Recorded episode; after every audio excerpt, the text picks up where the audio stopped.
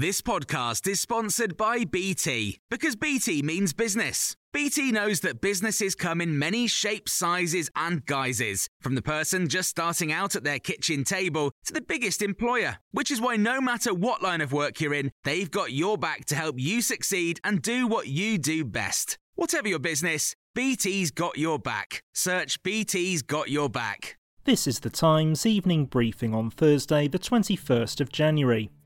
The Health Secretary has revealed that 5 million doses of the coronavirus vaccine have now been given to 4.6 million people across the UK.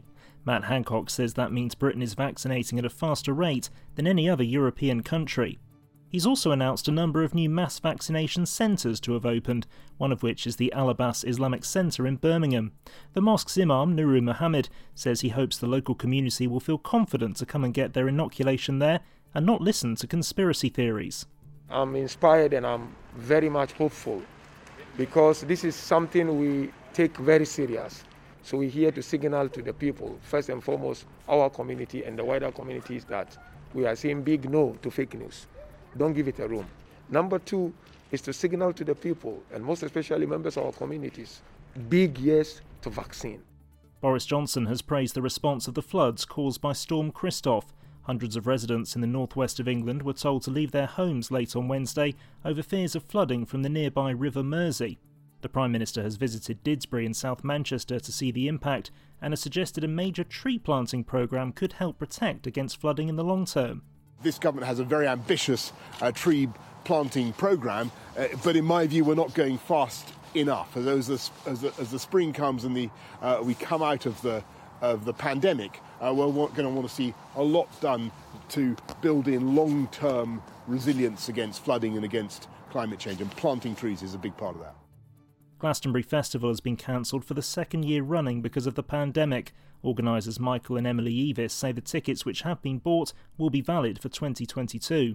Entertainment journalist Scott Bryan has told Times Radio it's a blow for all those involved not just gutting for for the music industry, which of course has been reeling by the fact that so many artists depend on live ticket sales, but also on the wider economy. I think if you go to Glastonbury, you'll be overwhelmed by how many performers there are, how many um, stalls there are selling goods, and how much of that uh, the local economy relies upon the summer festival season.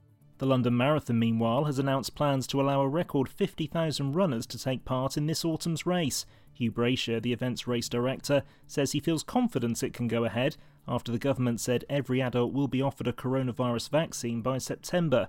A further 50,000 people will be able to run the 26.2 mile distance at a location of their choice for the virtual race. Following Times Radio's coverage of the inauguration of President Joe Biden, Drive Time presenter John Pienaar has told the Stories of Our Times podcast the new president's personality will be a welcome change of tone after four years of Donald Trump you don't have to be a, a, fan of Joe Biden to recognize that there's an authenticity to the man. When he shows empathy, it's because it's real. This is a man who lost his wife and child in a car accident, who lost his beloved son, Beau, to, to serious illness.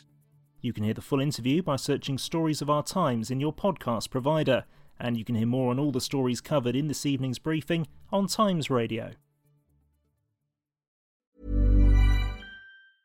Hey, it's Paige DeSorbo from Giggly Squad. High quality fashion without the price tag. Say hello to Quince.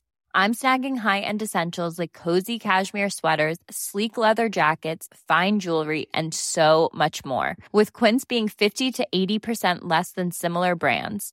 And they partner with factories that prioritize safe, ethical, and responsible manufacturing. I love that. Luxury quality within reach. Go to quince.com slash style to get free shipping and 365 day returns on your next order. Quince.com slash style.